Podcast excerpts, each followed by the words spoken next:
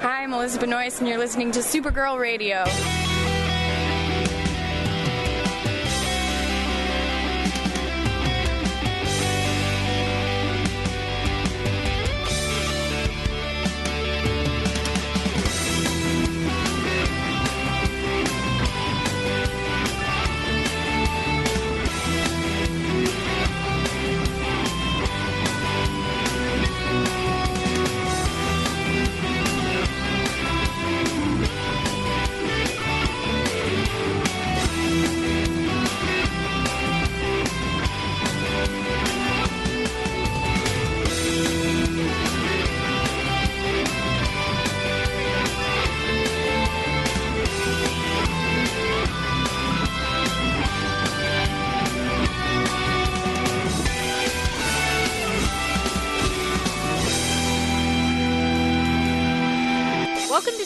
Radio, your source for all things related to the C W's Supergirl T V series and the character of Kara Zor-El. My name is Rebecca Johnson. I'm Morgan Glennon. And for this episode of the podcast, we are using this strange time of quarantine that we find ourselves living in during the covid nineteen pandemic to play catch up on news and listener feedback. Uh, but before we get to those emails, we need to get to the news.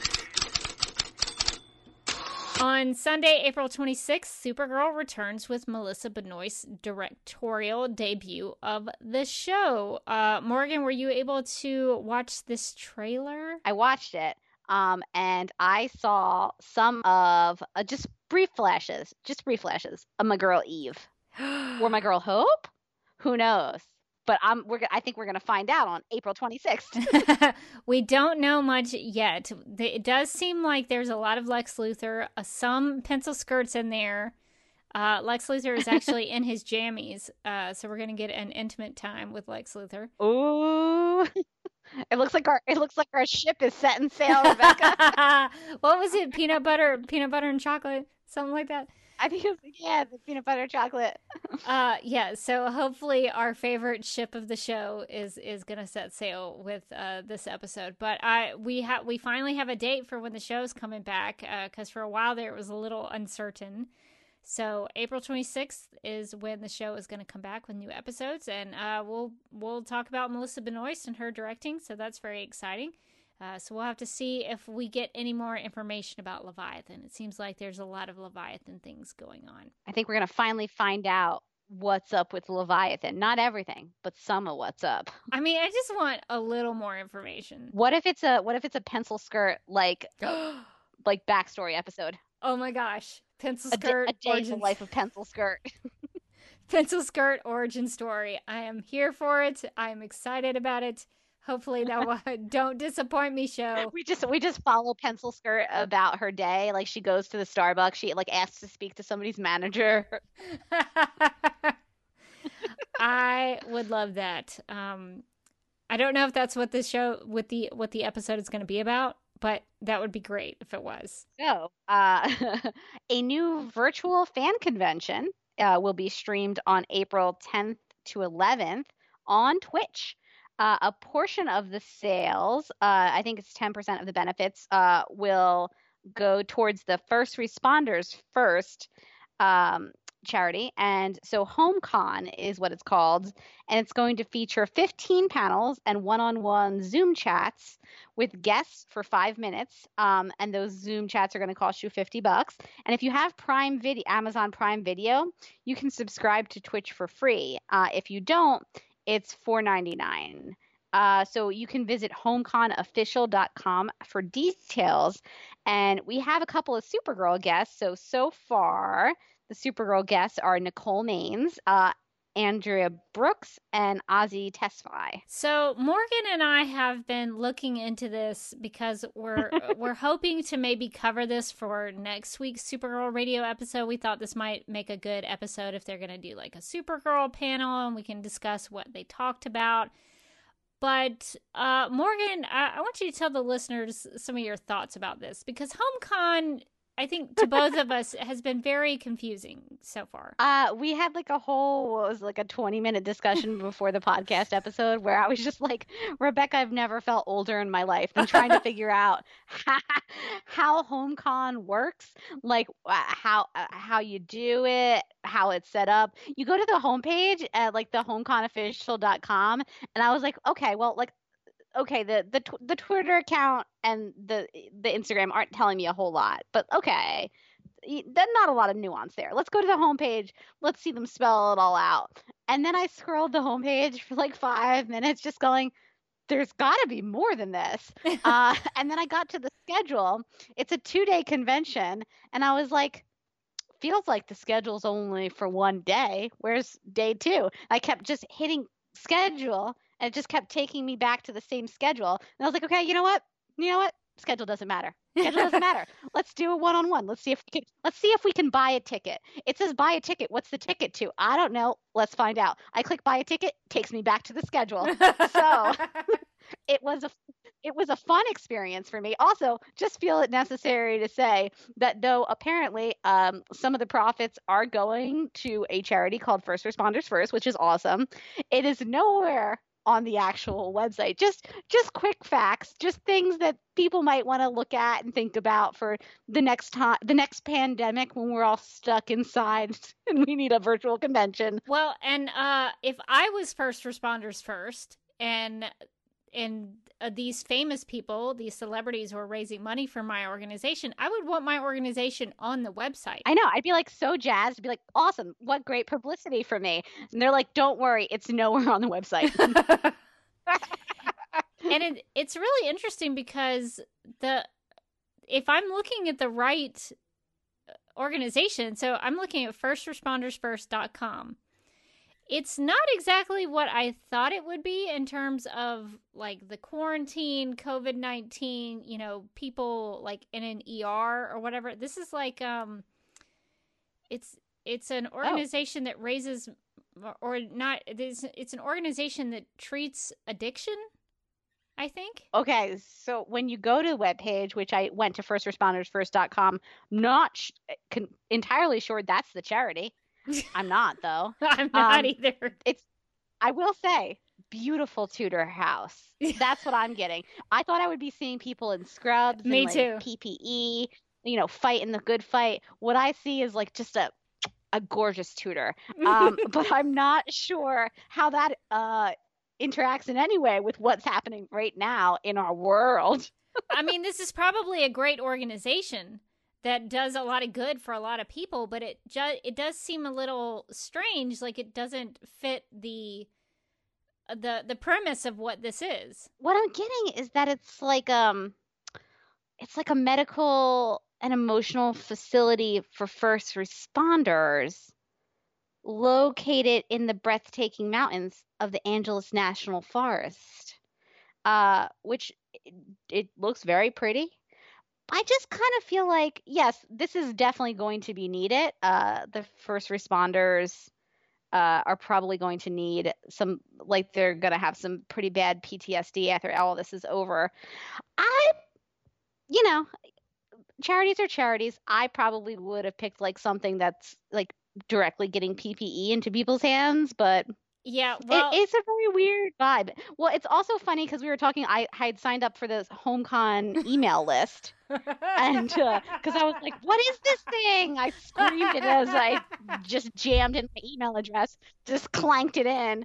Uh, never, I've never gone harder on my keyboard. I was like, "I don't understand. Tell me." And uh, I so I just got an email, and in the email they give you some information about the convention, and then they give you uh, the ability to buy some merch. Cool. I don't. Okay. You can get a T-shirt with the HomeCon logo on it if that's something. If that's something that interests you at all. And then at the bottom of the uh, of the email, it's where it talks about, you know, we're raising money for First Responders First, which I, by the way, did not know what that was, what that charity was. They don't, was, they don't have a link. They don't have an about yeah. section. And, and, and at the bottom, uh, it says it's an organization that provides essential supplies, equipment, and resources for protecting frontline healthcare workers. So I'm starting to feel like this one that we found is maybe not the same. but who knows? And then they have a learn more button. And I was like, great. I can't wait to find out about the charity I would be supporting. I click on the learn more button. Guess where I ended up? Where I always end up. Back to the HomeCon website, which I am starting to feel like is a black hole, like for my soul and ability to figure things out. I was like, no. Well, this first responders first dot com website uh, has taught me something about something called wolf therapy, uh, which I'm very curious about now. It says, by hand raising a pack of our own, I guess a, a wolf pack, like actual wolves, socializing them to people from an early age, letting them touch your hearts if they have touched ours. We inadvertently created a wolf therapy environment for people in pain. I don't know. That doesn't sound like a great idea to me, uh, but maybe it works for some people. Wait, wait, these poor first responders who've seen some real, some real stuff. Now they have to raise a pack of wolves. Isn't that... I just feel like, what more can we ask of these people? If you go to first responders first dot com slash treatment, it's there. It says, what is wolf therapy? I'm not making it up. Uh, but this seems, seems like a great organization, but I don't know if this is actually the real organization they're raising money for. I Google searched because I was like, you know, no shade to first responders first dot com and their wolf pack based therapy. I'm sure it's effective. Uh, feels like it's not exactly what we're going for right now. And I did find something on its, uh, I guess the website was like Thrive Global. There is a First Responders First, which is an initiative of some things that I have heard of, like, uh, like Johnson in, in partnership with Johnson and Johnson and Bright Horizons, the Harvard School of Public Health. All this seems, and it's all about, um, donating or getting frontline workers, uh, like masks and gloves and gowns, which does seem more useful right now than wolf therapy. um, not saying down the line, wolf therapy is not going to be great. Yeah. Uh, but this does seem a little bit more in line with like what's needed right now. Uh, so I guess I, I assume that this is what they're talking about. But again, it, it, this is why you want a link to the charity on your page. So if I'm just like, well, you know what? I want to support the good cause that they want to support. So let's go to first responders first dot com. And then like, I'm just like, okay, well, I bought somebody uh, some, some wolf therapy time, right? That's what we were all doing. uh, yeah, I think they, all right. So I think, um, we, we just have a lot of questions because Twitch is its own user interface weirdness. You have to go. And so if anybody's curious about this, I did, I did this process a little earlier today. So I created, I, I didn't have a, I created like a Supergirl Radio Twitch account. And then I had to subscribe to the HomeCon Twitch channel, but But that's as far as I got.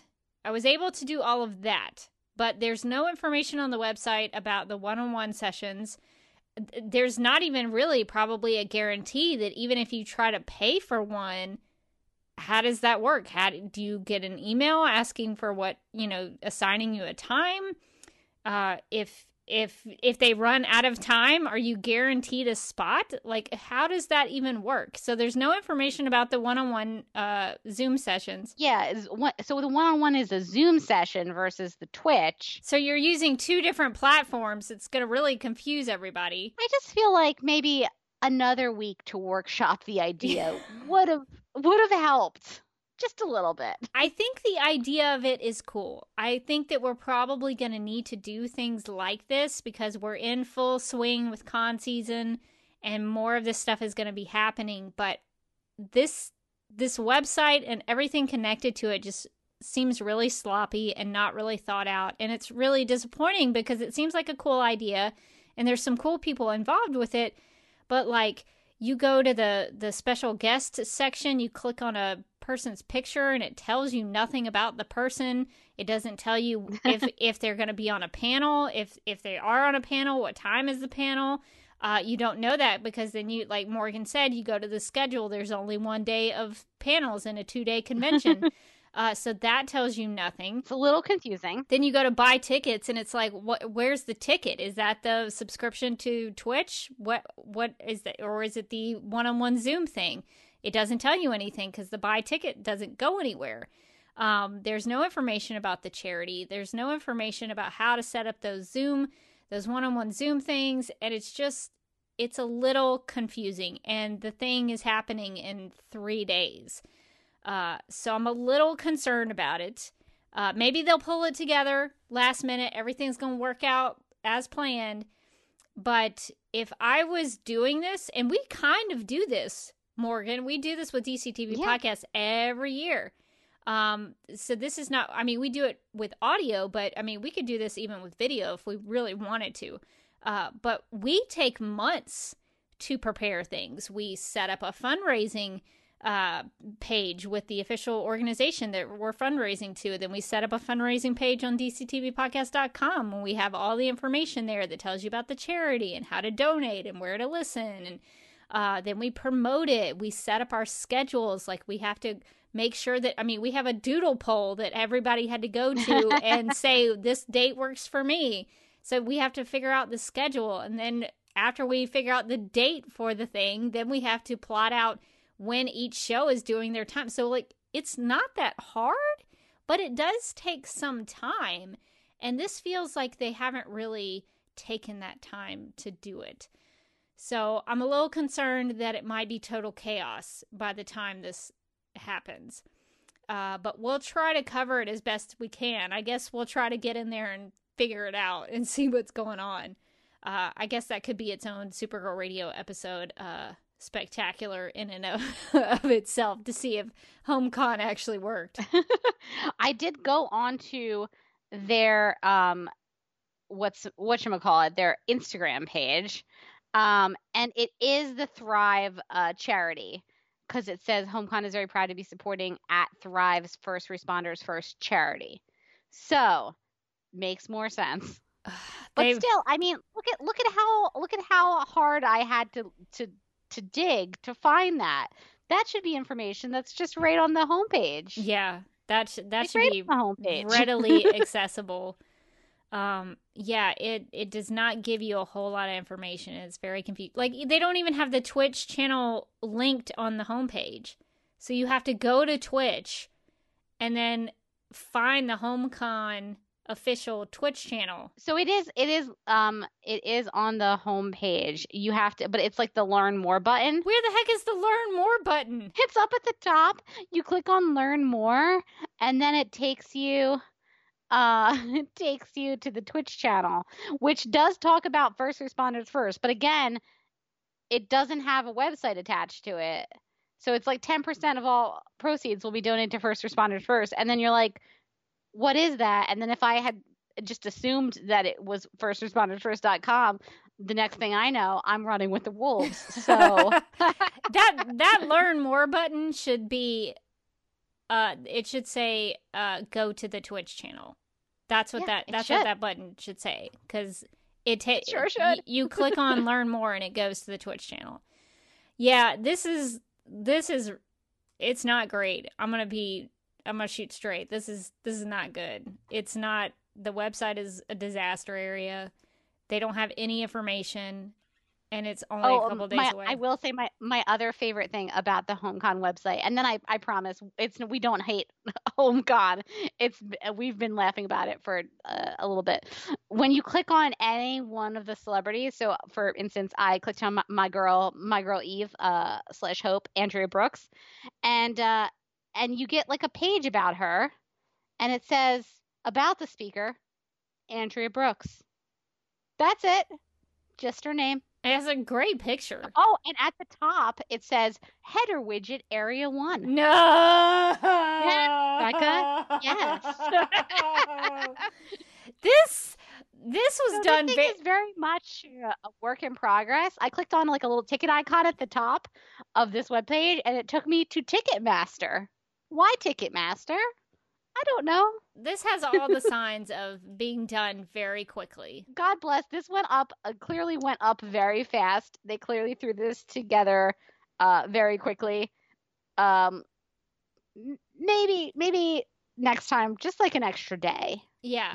I, I would, I would work out all the things you need to do before you start plotting out that website. Uh, cause Because the the website is your, your main landing page for all this information, and it's all the information needs to be there. Oh, it's just it's tough. As somebody who has been, um, you know, full disclosure, I work with the University of Alabama Museums, and because our museums are closed, we decided we would do daily live streams on Facebook to help, you know, continue engage in, to engage our community and the people who normally come to the museums. We pro- we provide educational content, and so I had to create a webpage on our museums dot u a dot e d u website. I'm not a great web person. I'm not a good web designer, but I knew enough to create a page, put all the necessary links and information in there, so it would be really easy for people to just go on there, click, and go to the thing. Well, this is This is chaos. I'm not, I'm, I, I think the idea of this is awesome, and I hope it is super successful, but right now it looks like a lot of chaos. And uh, I, I would also echo Morgan's recommendation to maybe take a little more time with it next time. Well, we'll see though. It could, it could be fun. We'll find out this, uh, this, this week. We will see if we can actually figure out how to get in there. And if there's any Supergirl, I assume they're going to have a Supergirl panel. They've got enough folks to yeah, do they a... have yeah they have uh they have Kelly, they have Eve, they have uh Nia. I think they have somebody else that I'm forgetting. Well, I want to say Julie Gonzalo had wanted in on it, but they don't have her picture up here, so I don't know if that means she's not doing it or not. Oh. But maybe they just hadn't gotten around to putting her up here because I think there are some slots that, like, there's a black picture but there's nobody there. And it says header Bridget area one. Well, we'll find out Friday and Saturday. We'll see what happens. Well, uh, next week's Supergirl Radio episode should be exciting, where we bring you all the news and excitement from HomeCon uh, to see how that goes. Uh, but yeah, try try to see if you can go to the website and find that tr- Twitch channel. You'll you'll eventually get there, I think. Um, okay, in other news, uh, this is something that maybe we could throw out to our listeners. So Podchaser, which is this website that we, um, that Supergirl Radio is listed on as a podcast, they sent us an opportunity called Reviews for Good to help raise money for Meals on Wheels during the Corona's, uh, to, ah, during the coronavirus pandemic. So we'd figure uh, we'd let our listeners know about it. And this is something really easy that we could do that could possibly raise money for a good cause. This actually, uh, Podchaser actually had links to Meals on Wheels and information to Meals on Wheels. So they are a step above HomeCon at this point. Uh, but basically what it is, is that from now until April sixteenth, which is not that far away, so we got to really jump on it. Um, Podchaser is going to donate twenty-five cents to Meals on Wheels uh, America uh, to their covid nineteen response fund for every podcast or episode review on Podchaser. So if you go to Podchaser and you review uh, Supergirl Radio as a podcast, or you can go to each individual episode and review that particular episode, every time we do that, um, they're going to give twenty-five cents to Meals on Wheels. And actually, they will double it every time a podcast replies to the review. So if you leave us a review ah. and we respond to it, we can double our efforts. So it's really easy to review a podcast. Visit the podcast page on Podchaser. You can search for Supergirl Radio up at the top. Uh, and once you're there, you can click the Rate Podcast button. And then you'll see a, they call it a modal that lets you rate the podcast and write a review. And you just click save and that's it. And you, you do kind of a similar thing with podcast episode reviews. Uh, you can go to the podcast page on uh, Podchaser, click the episodes tab. Um, and then you can find a list of all the episodes on the series. You can click the one you want to review and it will take you to its own page. And then you just click the rate episode button. So I would encourage our listeners to go and do this. It might not, I mean, it couldn't hurt to see if we can help raise some money for Meals on Wheels America to see if we can help out during this time. Yeah, that's so cool. I may do this for some other podcasts I know, um, just to see how it goes. Uh, but definitely try to go to Supergirl Radio and give us a review. Maybe if you go to, you know, some of our episodes, like, just review it like uh, great Ramacon content in this one. You know, like, you, you don't have to be real... Great Rama content. Yeah, I love it. Oh. Man, that Rama content, so good. Uh, but it the review doesn't have to be like this long, drawn-out philosophical thing. Uh, you, you can just go in there and say, hey, Supergirl Radio is a great podcast. And we're not doing this for us. We're really just doing this to try to help uh, Meals on Wheels America at this time. So do that uh, by April sixteenth. We'll have links in our show notes about this, so you can just click directly on there and uh, give us a rating and a review, and maybe help us uh, help Podchaser raise some money. Yeah, that's awesome. All right, so I guess that's going to do all of our news and our uh, HomeCon website reviews uh, for this episode. I'm sure they're, I'm sure they're thrilled to to hear it. They're going to be like, they're taking notes. They're going to be like, don't let these people in. uh, yes. So hopefully they'll still listen. But uh, one of the things that we wanted to do for uh, this week, uh, going into sort of a, a hiatus of quarantine before new episodes of the show uh, come back, is that uh, we thought we would catch up on some listener email. And this is mostly because I have been super busy with my job, uh, the busiest I've ever been, and I have neglected to post emails to our website, which I normally do if we can't get to them on the podcast. Uh, but since I had not done it yet, I figured, well, we could just take those emails that I would have posted to the website, and we'll just read them on the air on a podcast episode, and we'll get to them that way. And so that's what we're doing. We're doing a little uh, quarantine question slash email uh, uh, listener feedback catch up here. So the first one we're going to uh, take a look at is uh, from Danae, who sent us some thoughts on the season five episode Reality Bites. And Danae says, uh, quote, I was very happy that Nia got some good story, especially telling a story that needs to be told. I do, however, hope that this isn't everything the season is planning on giving her. In a way, it kind of reminded me of James-centric episodes in season two, seasons two and three. Those were episodes with some good and needed storyline for James and tackling important topics like uh, racism. But outside of those episodes, James rarely got anything substantial to do, and that in the end, at least partially, they contributed to James leaving the show. I really hope the writers don't make the mistake a second time and pick up the storyline possibilities they left for Nia in this episode. They could pick up on how the breakup with Brainy has affected her more than we know, because the relationship ju- didn't just mean a romance to her, it also impacted how she saw herself. And they could also look into how she wasn't, uh, she hasn't been doing very well with the interpretation of dreams, perhaps by letting her sister train her, even though they left things on ho- uh, horrible terms a year ago. Anyway, I hope they pick something nice for her, because I would hate for her to fade in the background again, unquote. Yeah, that's a really good point, that they used to give him like one or two James-centric story episodes a year that were, were always pretty good and enjoyable, and we liked them. And then for the rest of the, the, the, the his those respective seasons, he just spent mostly under the desk. So. Yeah, yeah. And and they were good episodes, but then they didn't necessarily connect so much to the main storyline of the season. And they never like developed. They were always kind of like like little self-contained stories that like had a beginning, middle, and an end, and then that was it. Like it didn't usually continue through much else of the season, except for that one time his camera got run over and he decided to be a superhero. And then he kind of decided he wasn't going to do that anymore. Uh, so... And then he's like, you know what? I'm over it.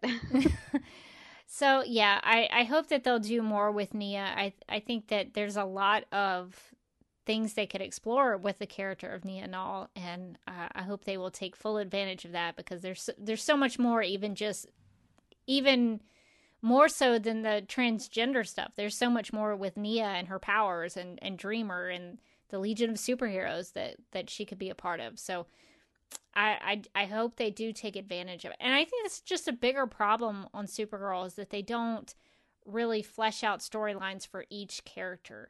Some shows, like the really good shows that I've seen, they have a storyline, like a full season storyline for each character.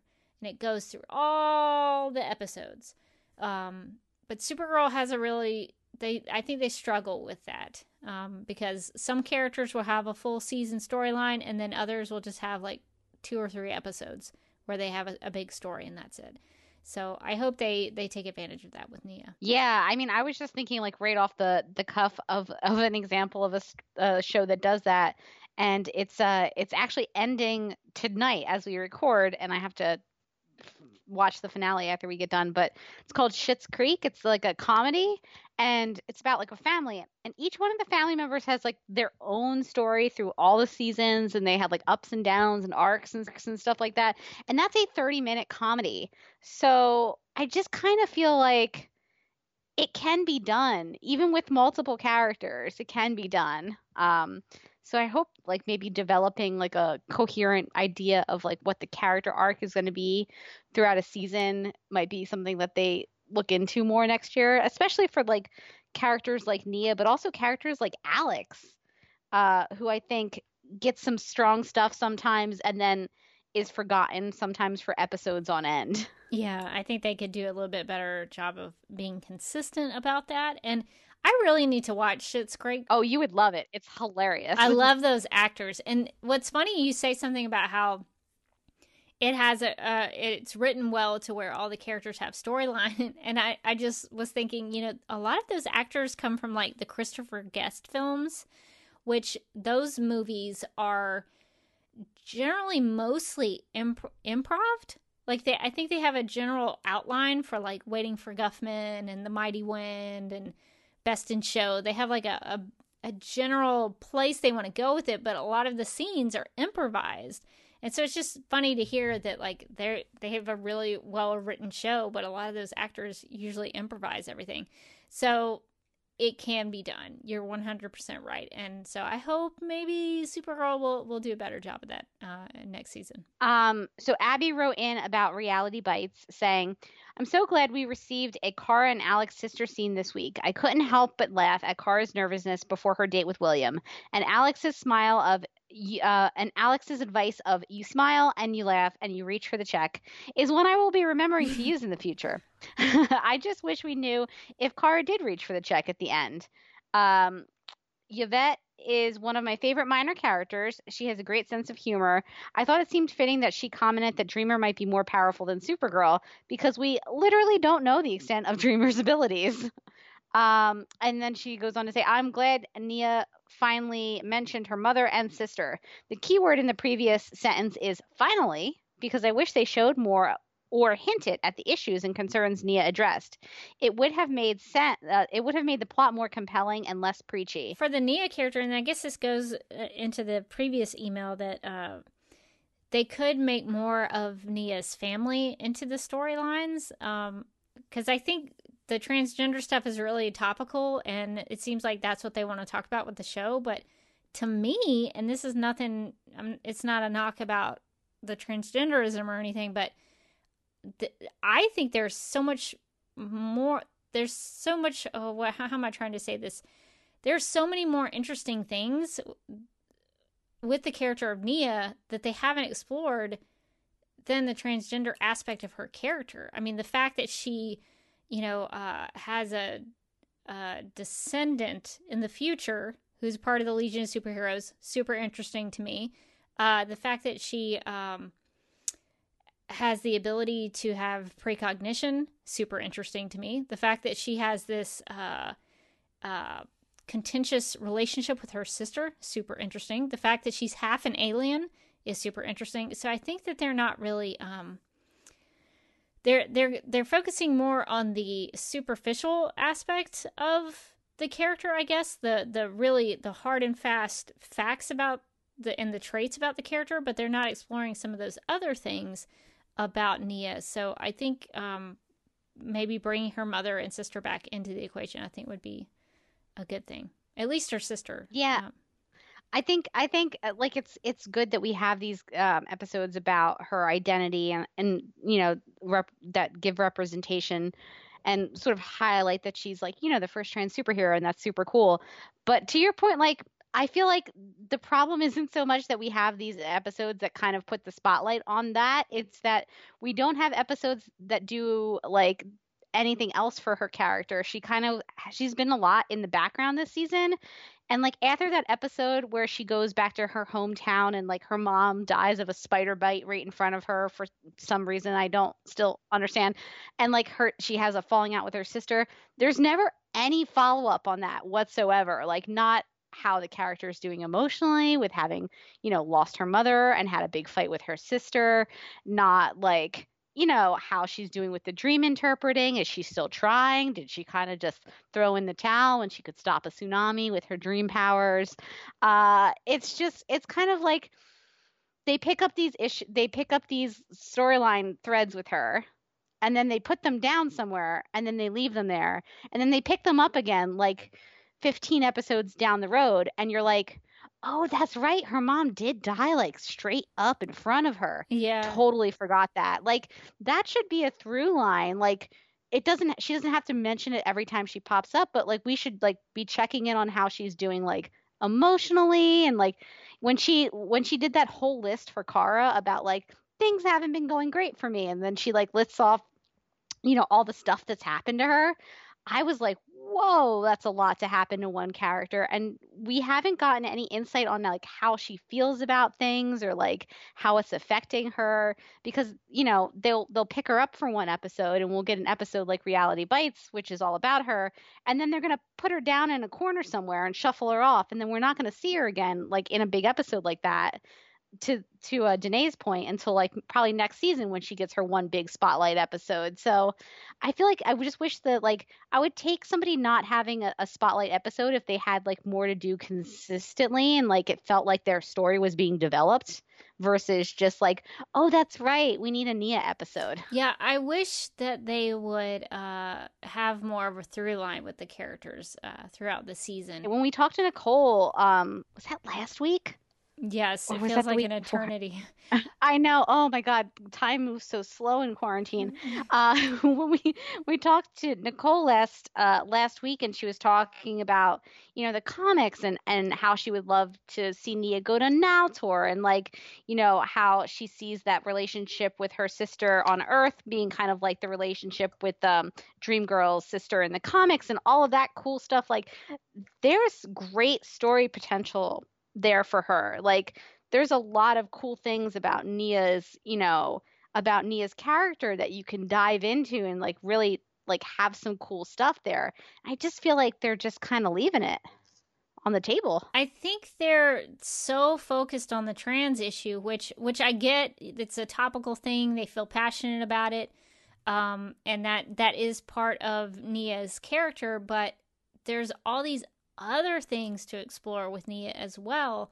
And I think that if they really wanted to flesh her out as a character, I think those are the things you want you want to also explore and also want to dive into.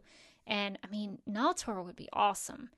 Um, even though I do have some uh, problems with her being potentially more powerful than Supergirl, uh, I don't, I'm very protective of Kara. I want Kara to be this the most powerful, most awesome character on the show, but that is something they could explore. I mean, if that's the case, I want to see what that's like. So I, I think there's, you know, there's some other things that you can do with the character of Nia that don't even have to do anything with her, her being a trans superhero. That that's, that's just only part of the character of Nia. There's so many other aspects of her character that inform who she is.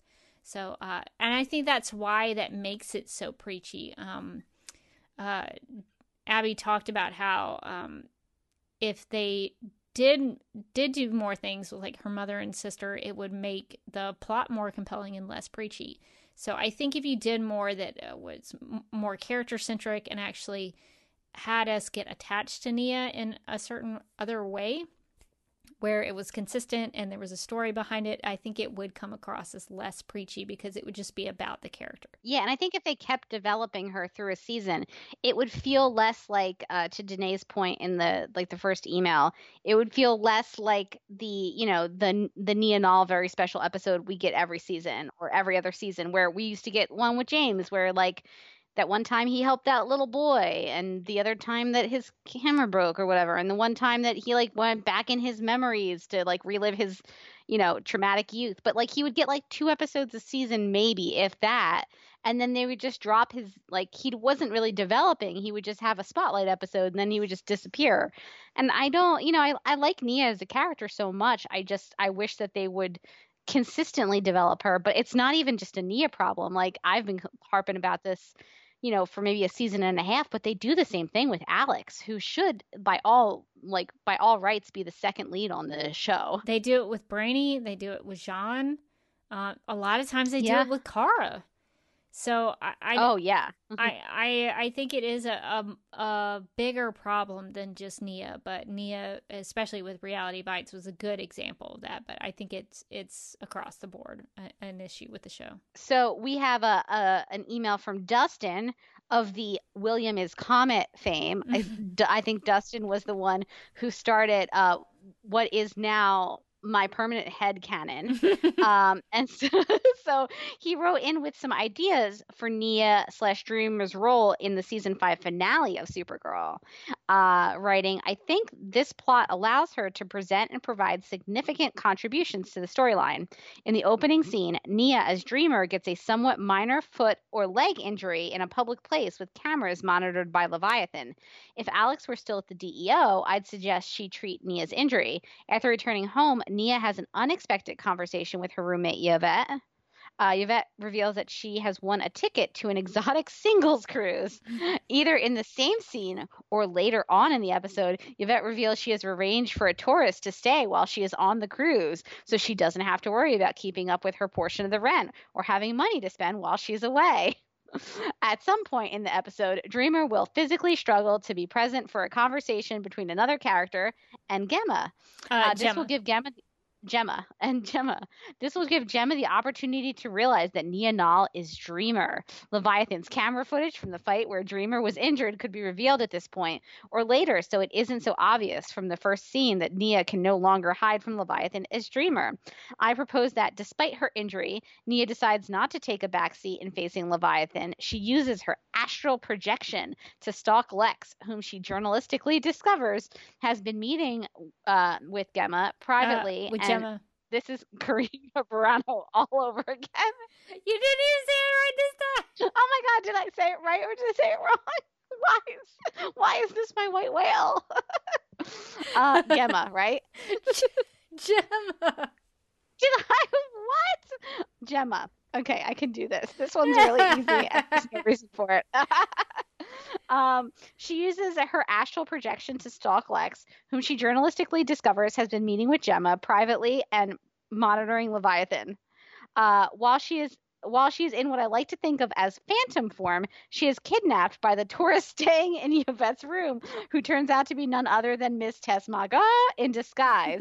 We, as the audience, could presume Leviathan arranged the ticket for Yvette's trip to infiltrate Dreamer's home on Gemma's orders. Gemma! Why? Um, Gemma's orders. One of the final scenes of the episode could be either Dreamer having a hard time returning to her body or waking up in an unknown, ominous location. This gives the writers more time to have Nia learn to use her powers more cleverly while she is physically detained at an at least the first part of the sixth season of Supergirl. I don't remember Dreamer or Yvette ever interacting with Miss Tess Margot, so I think this would work, presuming there isn't well-known footage of Miss Tess Margot's pre-crisis arrest.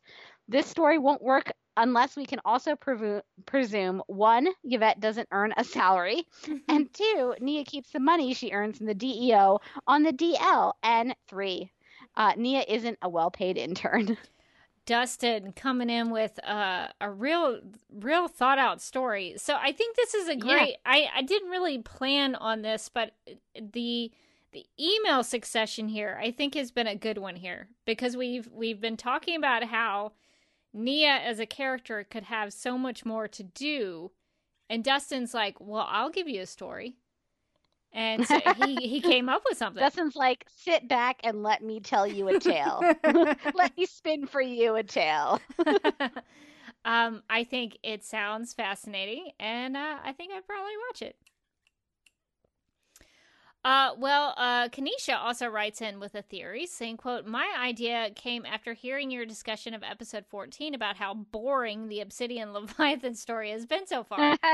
I started thinking about how it could be more entertaining and came up with this theory about how the story could end. In the penultimate episode, Kanisha, I love Ooh. that you use penultimate. I, per- I really nice. appreciate that. Uh, in the penultimate classic. episode, classic. In the penultimate episode, it's revealed that the reason why Lex was encouraging Lena to finish Non No Cherry and why he wants to get close to Pencil Skirt is so he could use the lenses on Pencil Skirt and Leviathan to take over the world. Hmm. Lex will rewrite Lena's programming so anyone wearing the lenses will become his minion. But they're not just regular minions. They, they've been given enhanced abilities while wearing the lenses because Lex tricks Brainy into helping him do it. Lex's plan this whole time is to defeat Leviathan be by becoming the supreme leader. So I guess Lex would be the leader of Leviathan. Is that what the theory is saying? Um, I guess. So Kanisha continues, and in the finale, Lex sends his minions to capture the Super Friends. They have to fight off everyone that's wearing the lenses while finding a way to disable them. We'll get cool scenes of Supergirl using all of her powers, Jean fighting in his true form, Dreamer uses whatever her powers are to fight, Alec, Alex expertly uses her Martian weapon, and Kelly debuts as the Hornblower with the News Gal Legion. Oh, uh, that is like... Except for News Gals. oh, uh, what what is it? Uh, extra, extra, read all about it. Uh, that would be yeah. my dream scenario. Uh, and Kanisha uh, finishes her theory with uh, saying, Rebecca, you make a good point that it that it wouldn't be great to have Lex as the main villain in back-to-back seasons. So which Supergirl villain would you guys most want to see as the big bad in season six? And since you guys are so good at pitching ideas, what's the villain's story motivation for the season? Oh, Morgan. So...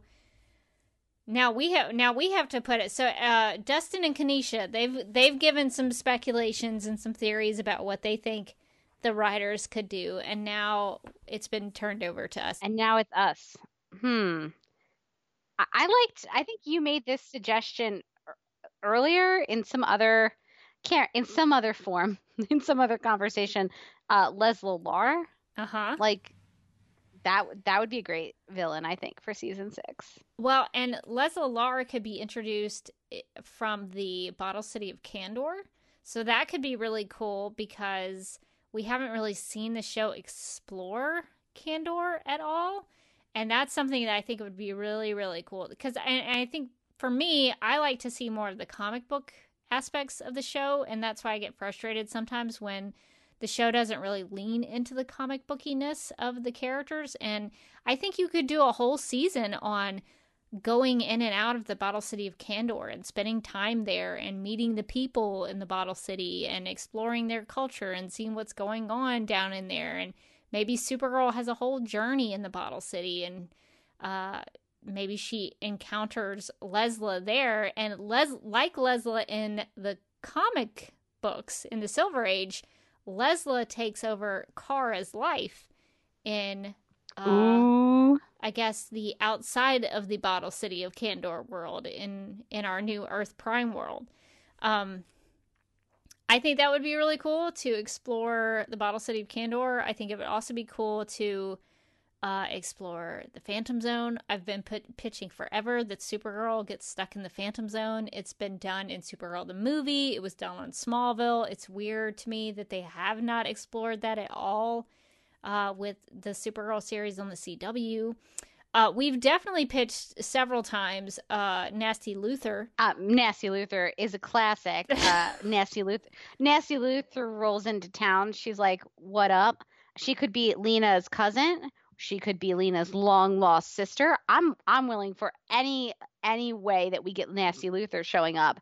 And then she just like starts to like create some trouble. She creates some trouble for the for the Luthers, maybe like throws some Luthor family dynamics into uh into play. And and then she's she's just a, a troublemaker for Kara too.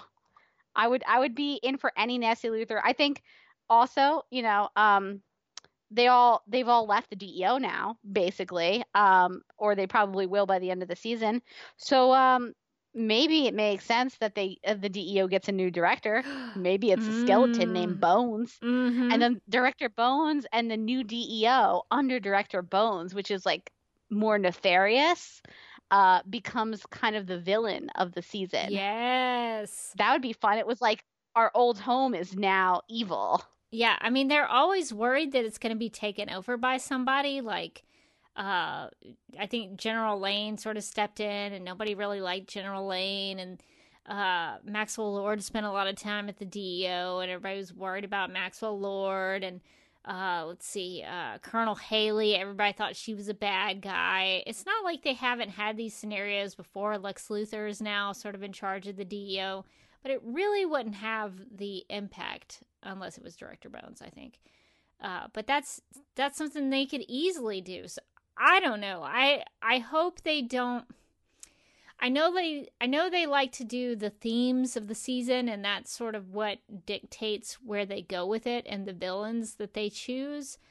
But I sort of hope that they maybe try a different approach to storytelling in season six, um, because I don't know that their their technology theme really fit in with the Leviathan Leviathan aspect of what they were going for.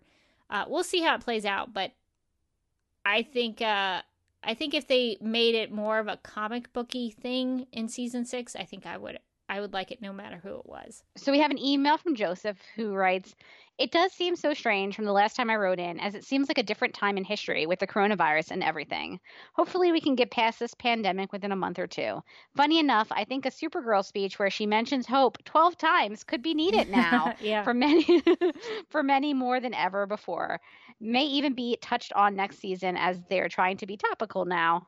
Uh, maybe next season, uh, Supergirl will fight uh, the coronavirus." Mm. Okay. Uh, so Joseph said, "Let's not dwell on that, though. Let's talk about the episodes. Unfortunately, the first episode, Reality Bites, is, if not my most hated, it's up there." Uh, ooh, okay. Uh, why? Because being a bisexual myself, I get used to people in life, but especially media, that makes sexual orientation the only character trait that is focused upon, which is completely demeaning as it makes it seem so shallow that we aren't people, just an agenda. I'm not saying that was their intention or that it's not even a part of my identity, but that's all it is, a part, not all encompassing. This was the first episode in a while that seemed to have buzzwords. In this case, Nia's constant phrase of my community, which is also something I detest in life, the separation between us and them. There are differences, yes, but the whole point is to show that there isn't much difference. I'm not saying L G B T Qs don't get per- persecuted or bigoted against. I have been on the receiving end of it before, but no more than quite a few Uh, quite a few people just for different reasons.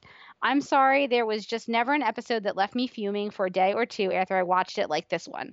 Even the one-sided political stuff in season four and the gun episode, which in its own way was P S A-like. Just wow, these people need to watch more Law and Order and One Chicago franchises to see how topics like this can be balanced. I think the problem, though, is that it just makes Nia a P S A, hopefully only for one episode. Strange because they've done a pretty good job even in this series with Alex in making her lesbian as just part of her character for the most part. All right, rant over. It's a real shame that was such a major part of the episode because I thought the whole idea of people being able to get away with things in the virtual world, like cheating on a partner, was really interesting. I wish that had been uh, that had been the focus more than a P S A, as you could really go into a philosophical and psychological discussion about why certain people would do certain things without restriction or consequence. Even Alex's bits were pretty good for her character.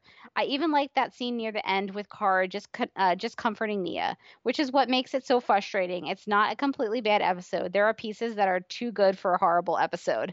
On a brighter note, I thought Alex in Wonderland was a nice episode. Yeah, the story was predictable, and I wish they had focused on that piece near the beginning, where Alex had difficulty with the heat vision at first, maybe noting how difficult it was for Kara to learn how to control her powers, similar to Clark in the film Man of Steel.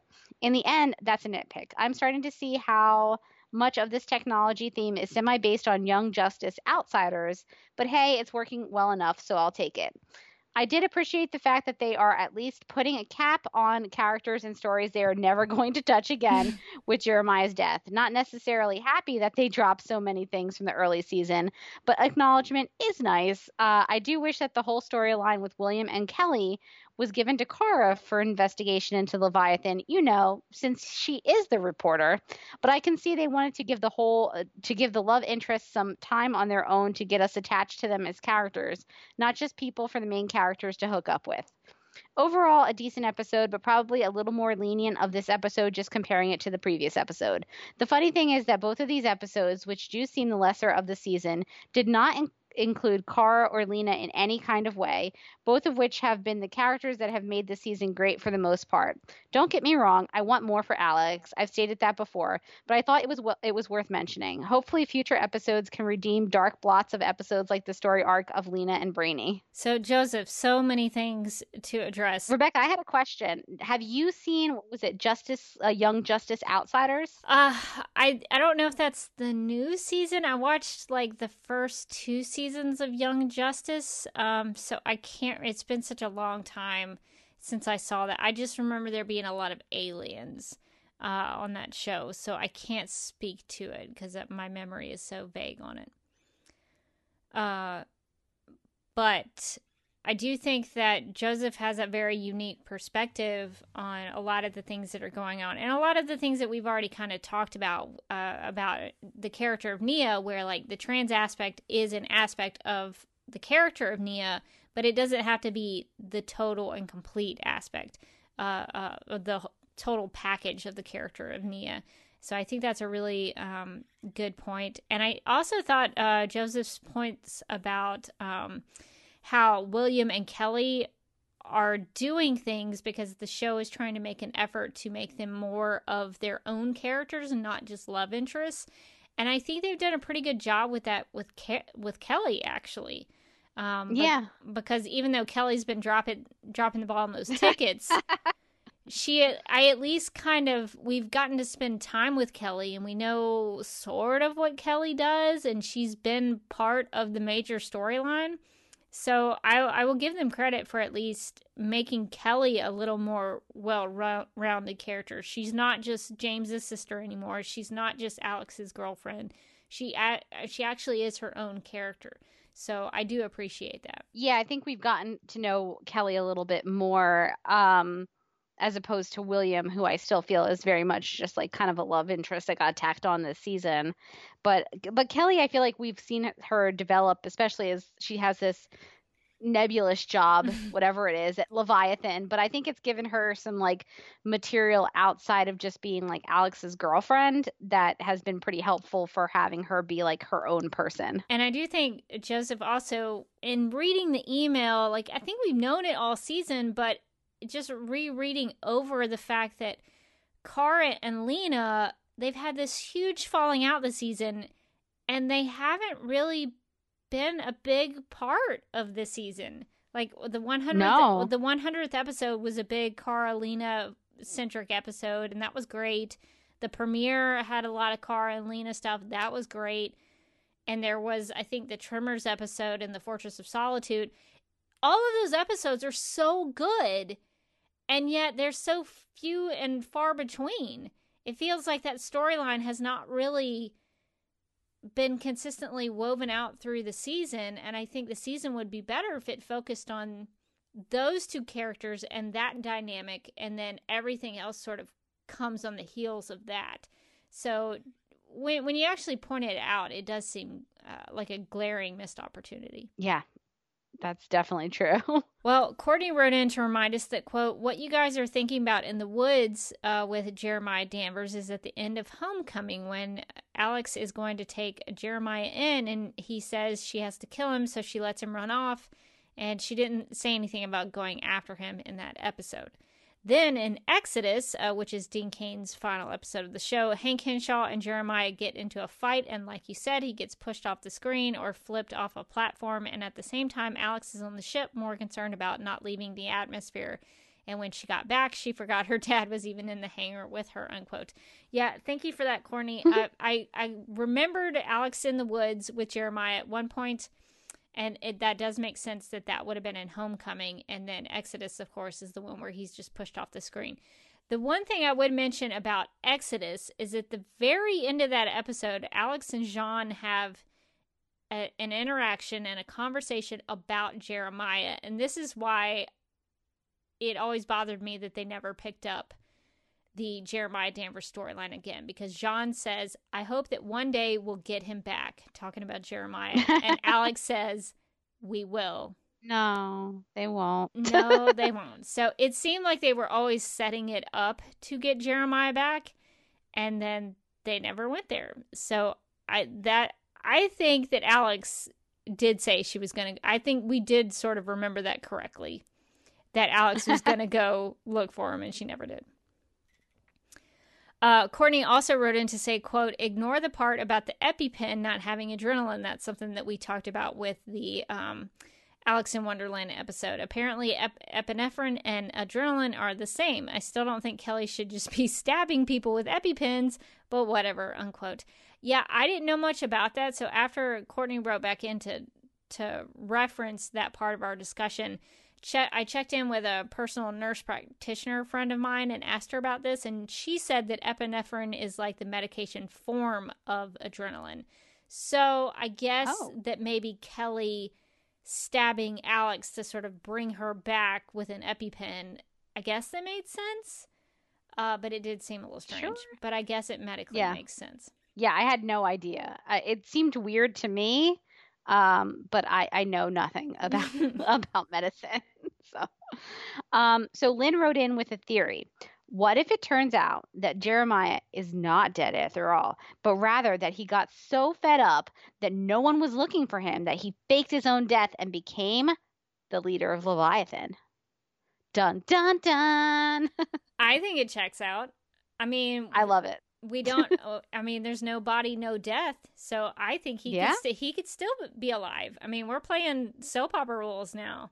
So uh, I I would buy it if he was the leader of Leviathan. We don't know. I'm down. I'm down for that. uh, well, Mary wrote in to say, quote, Alex in Wonderland started off strong. Alex's worst behavior on display in front of her family was something I didn't realize that I wanted to see again.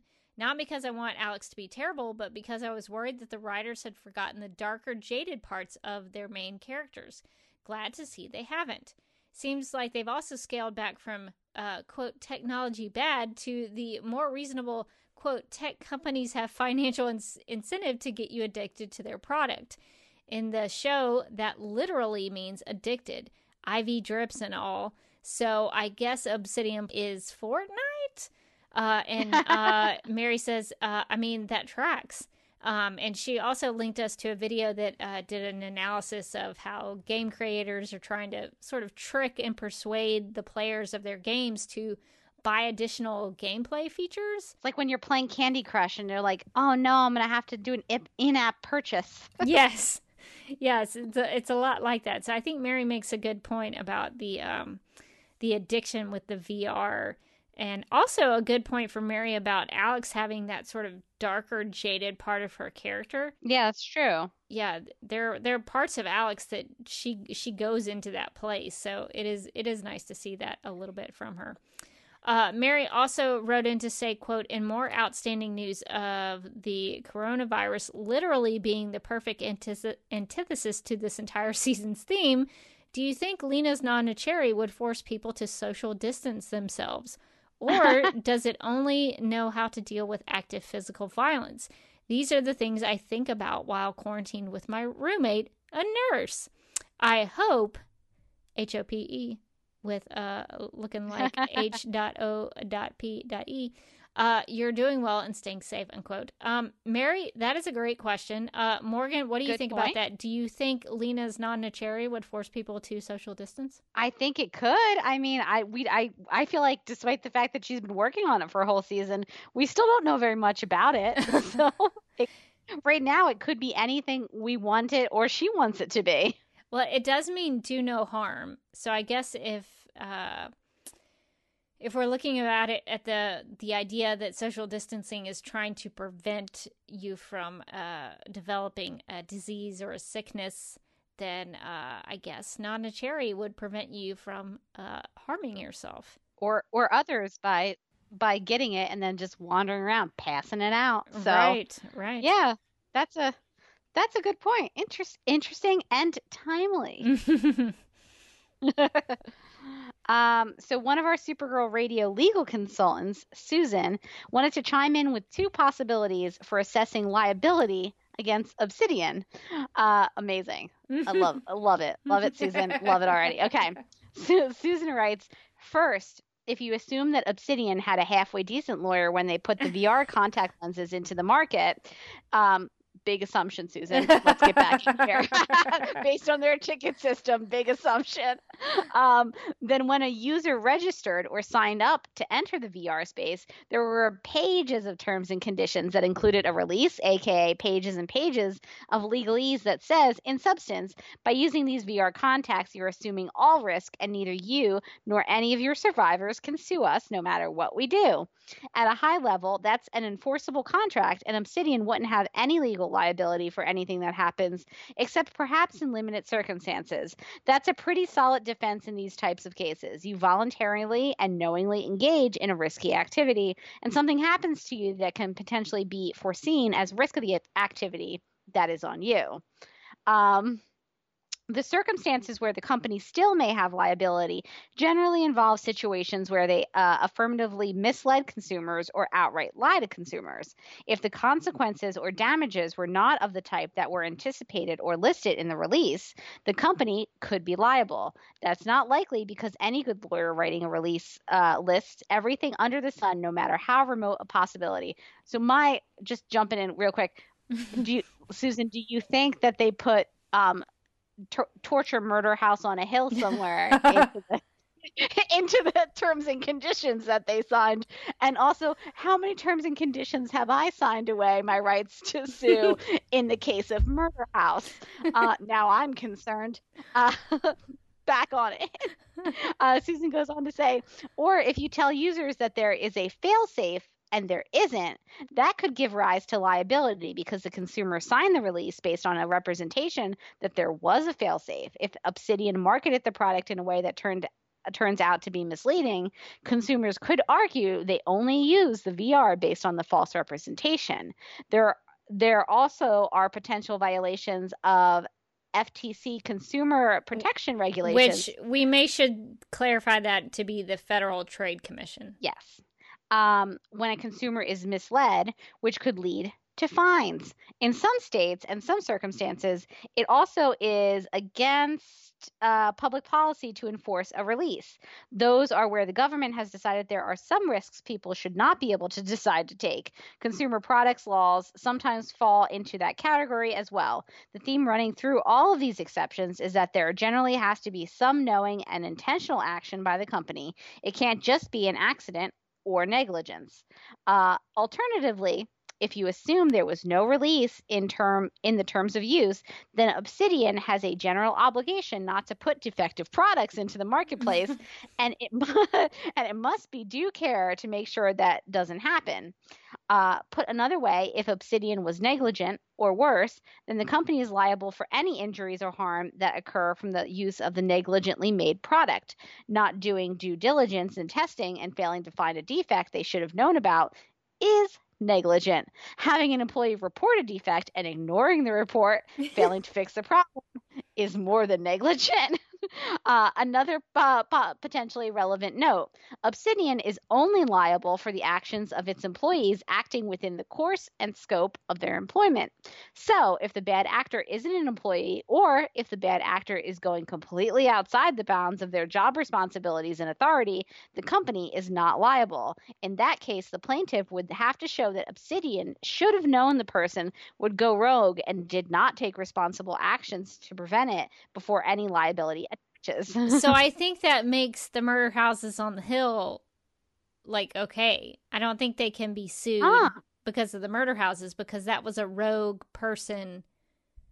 Uh, I forget the dude's name, but it was some dude playing the game who created the murder house. That wasn't an Obsidian thing done by an employee. That's true. Yeah, it's a bad actor that's not an employee. Yeah, so I think they're safe from... Uh, they're not liable for the murder house. Amazing. Um, that's surprising, but yeah, makes sense, I guess. um, the more I know, the less forms I'm going to sign. um,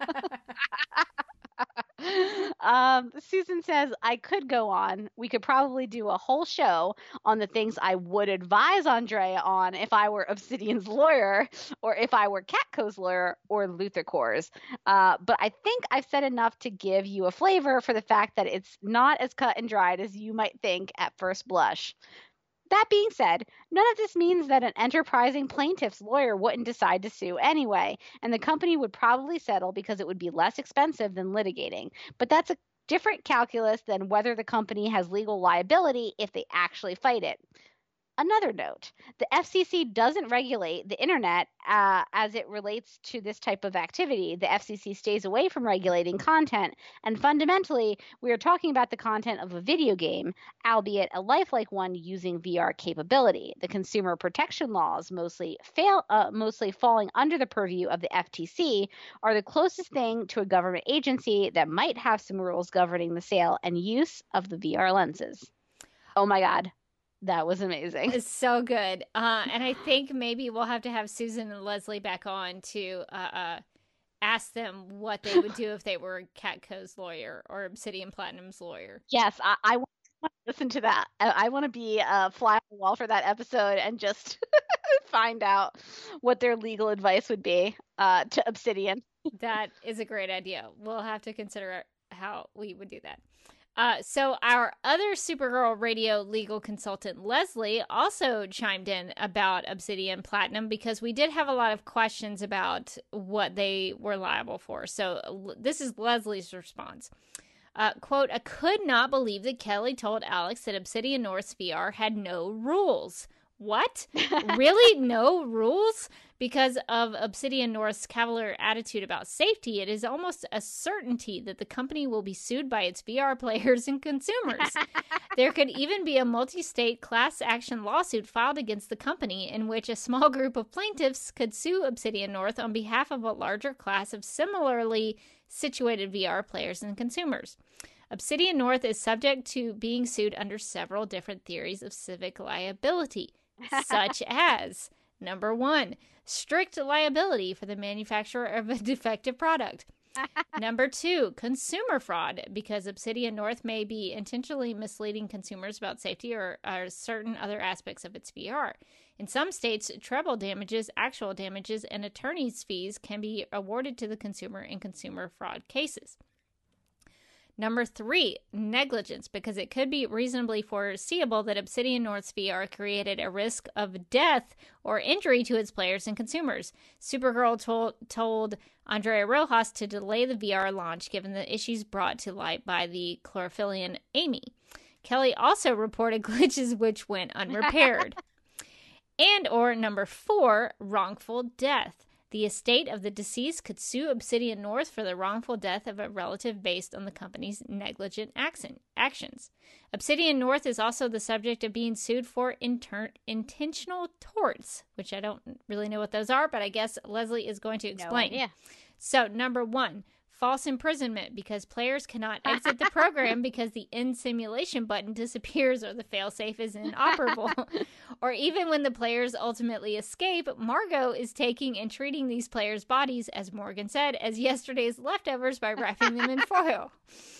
Obsidian North might have a defense that Margot is intentionally committing crimes for which the company should not be held liable, but the company may nonetheless be liable for the negligent hiring of Margot. That's a good question. Does Margot have an I love, affiliation? I want to know. I want to know if Margot is on the payroll. They're like, what did you hire this woman for? I, I don't understand why she's in our marketing department. And they're like, oh, she just makes a really good burrito. Trust us. Meanwhile, Margot's just in a corner, like just wrapping tinfoil, like around random things. And they're like, but she just, is it a prank that she's doing? Why is she putting tinfoil on everything? Margot's like, part of the process.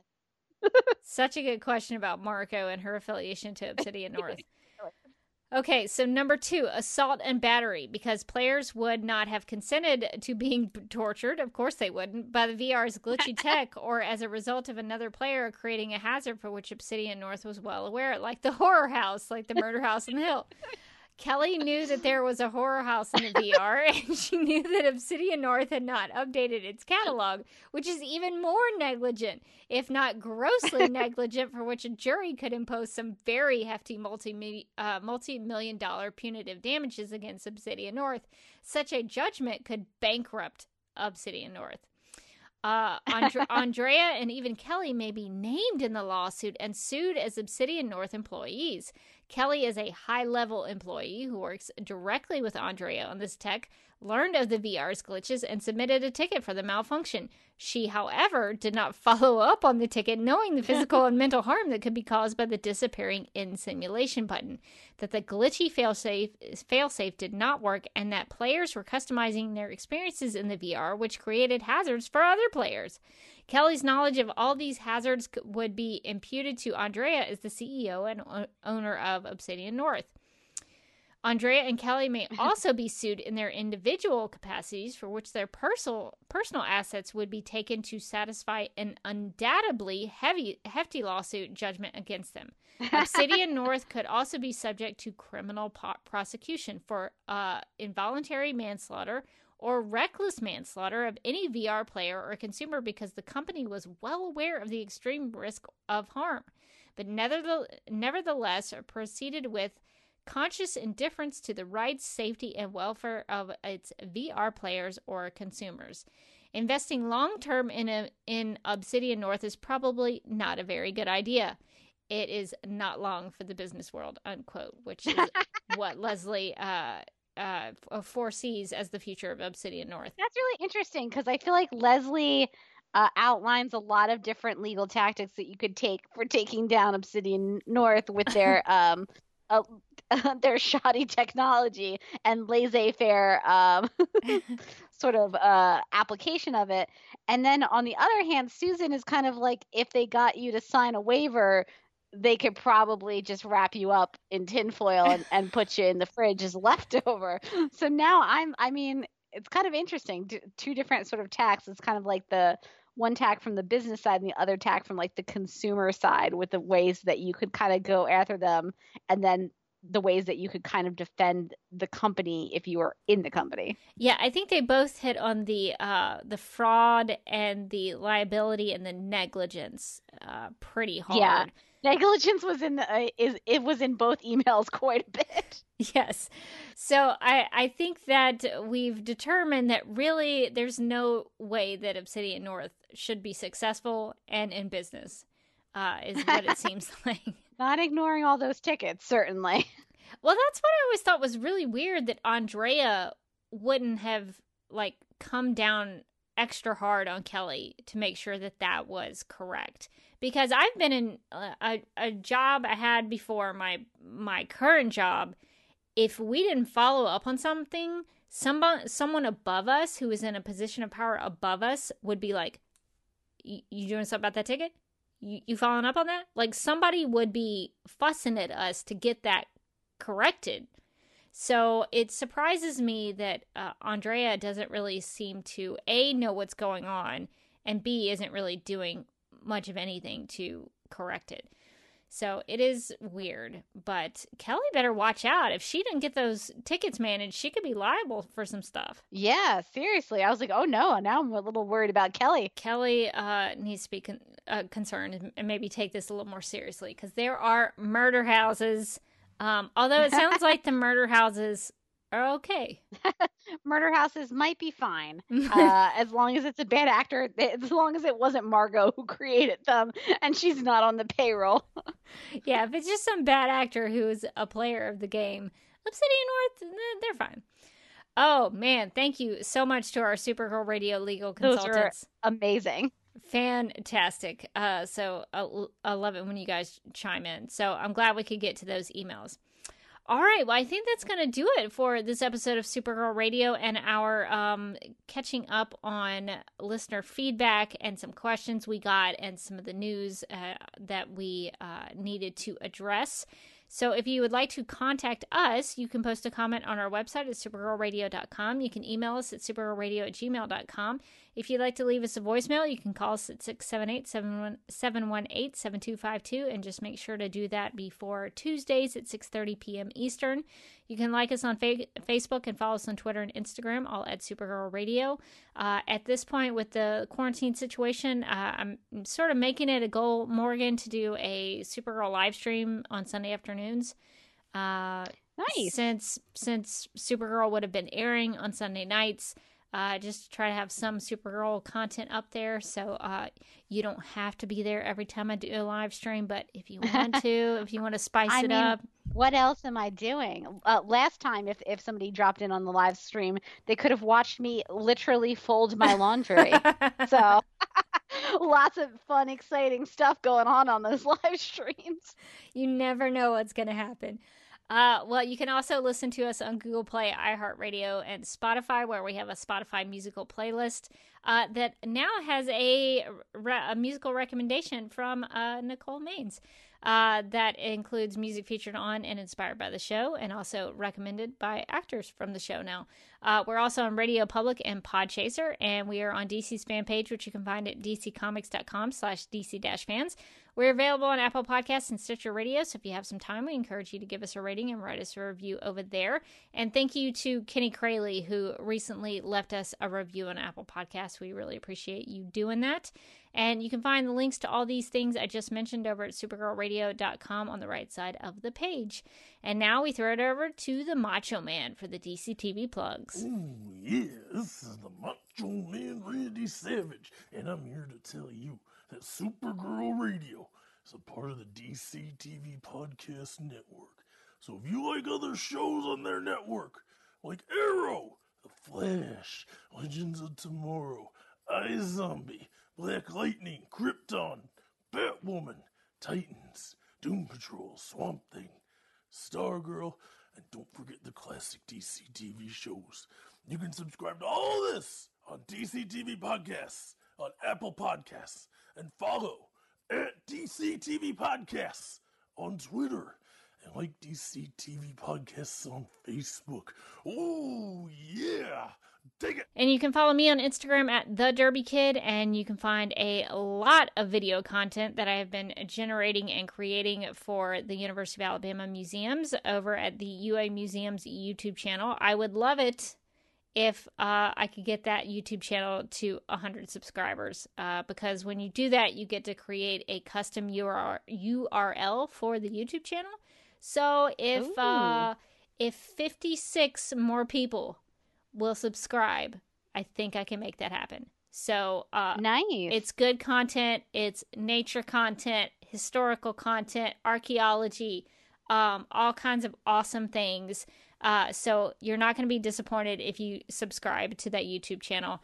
Uh, I'm going to put it in the show notes, and this is just a really selfish a- ask if uh, some people would go and follow the YouTube channel so we can get to that that custom U R L, because uh, that would make me happy if that was possible. But uh, there's a lot of content there. Uh, you can see some videos that I've created and uh, edited. I'm in a couple of them where I'm actually like appearing for a couple of seconds. So, um, and I'm actually hosting live streams uh, every day, Monday through Friday.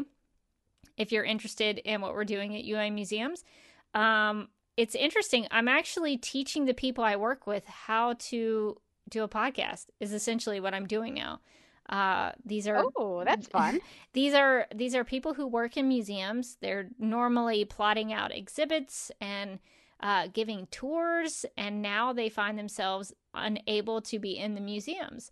So I've been uh, sort of guiding them through the process of, okay, well, you got to plan out what you want to talk about. You got to get a guest. You, you know, you got to moderate the conversation and keep it going. And they've done such a great job, but it's just really interesting. I, I thought about it the other day and I was like, I'm actually teaching them how to do a podcast, which is really cool. So anyway, all that to say, please subscribe to the YouTube channel. That would uh that would uh make me happy and help me out a lot, and you'd get some good content out of it. Well, I'm about to go and uh hit that subscribe button right now. Nice. Um, and thank you. In the mean, yeah, no problem. Of course, I love some good museum content in my day. um, and then you can also find me on um Twitter. I was about to say Twitch. I don't know how that thing works. Uh, you can't find me there. Uh, one day maybe if we ever if we ever break over in this uh this HomeCon uh thing, maybe I'll be on Twitch. You can find me on Twitter and Instagram. I'm at Mojotastic. And you can also find me as a co-host on the Legends of Tomorrow podcast, which we actually dropped an episode uh, today, which um, in will be a couple days in the past for you listening right now. But um, it was a, a very special episode with a very special guest, which was our, our friend Sarah, who, like Rebecca, has never watched uh, Legends of Tomorrow. Oh. And we thought we'd do something fun. Like um, if you've ever watched that show Drunk History, we were like, what if we did a Drunk History with Sarah? This The genesis of this idea was like a couple Comic-Cons ago um, after a party. So the genesis was... was drunk, and then we've returned back to that. Um, but we were like, what if we got Sarah drunk and then we had her watch an episode of Legends of Tomorrow with no context, like a, a late season episode. And then we, and then we just sat down and we said, what is this show about? Tell us about the show. And then just like, let her go. And it was better than I thought it was even going to be. And I thought it was going to be really funny, but her takes on the ep- on the um, the show based on the one episode were fantastic. That sounds and amazing. In some, and in some places, pretty close to like what the season was actually about, which was pretty funny. There was like a part where she was like, I think Sarah is upset because her sister is dead, and she like wants to she wants to save her, but she can't. And I was like, yeah, no, that's actually kind of exactly what's happening. No context. It's amazing. Uh, I'm really, I was really excited about this one. We've been talking about doing it for forever, basically. Um, and then, you know, this, uh, this uh, pandemic-based hiatus gave us, uh, we had no other excuses anymore. So we finally did it. Incredible. I look forward to listening. Uh, that is awesome. The the uh, the person who is drunk describing Legends of Tomorrow probably will still know more about Legends of Tomorrow uh, than I do, since I only listen to the podcast and don't watch the show. Because because I can listen to the podcast and know some things, but there's so much visually that I miss from not watching the show. So uh, I look forward to hearing the descriptions of the show by someone who is uh, maybe a little little tipsy. So that is very exciting. I uh, look forward to that uh, quite a bit. Well, I think that's going to do it for this week's episode of Supergirl Radio. But until next time, I'm still Rebecca Johnson. I'm still Morgan Glennon. And don't forget to leave us a podcast and episode review on Podchaser so we can help out Meals on Wheels and try to uh, do something good during this quarantine business and this quarantine world that we find ourselves living in.